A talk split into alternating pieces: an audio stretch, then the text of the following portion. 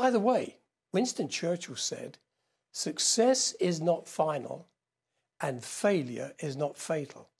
It is the courage to continue that counts. My name is Ray Craddock. Let's find our way.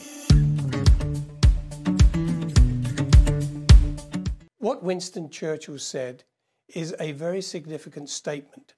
And although not given in the context of a believer's walk with God, it speaks much into that situation.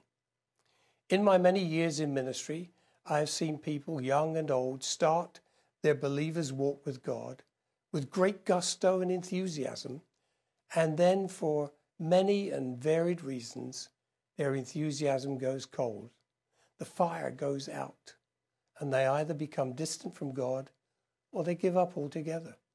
I have seen this in particular with believers who have received negative criticism or a discouraging comment from another believer or who have been the subject of gossip or they've witnessed total hypocrisy in another church member.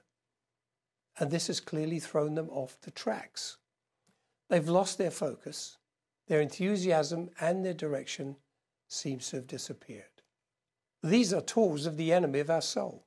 He knows how effective you can be for God, and he literally hates that you serve the Lord Jesus Christ.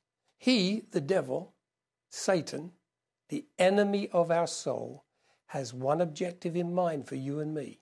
He wants to steal your blessings, kill your passion for Christ, and eventually destroy everything you have believed about the Bible and your Savior, Jesus Christ. I know I'm talking to somebody today, and if that's you, I encourage you to turn away from and not listen to the negative voices. Don't let them throw you off track and divert you away from your destiny. I had a conversation with a friend who described his son as being totally demoralized over a set of circumstances. And he said, Do you know, Ray, the line between feeling optimistic and demoralized is so thin. If you become demoralized and depressed and lose your optimism, what have you got to get out of bed for? Today, let me encourage you by reaffirming what the Bible says of God that He will never leave you or forsake you. You are not alone. Rise up with new optimism. Give the devil a kick in the rear and get refocused.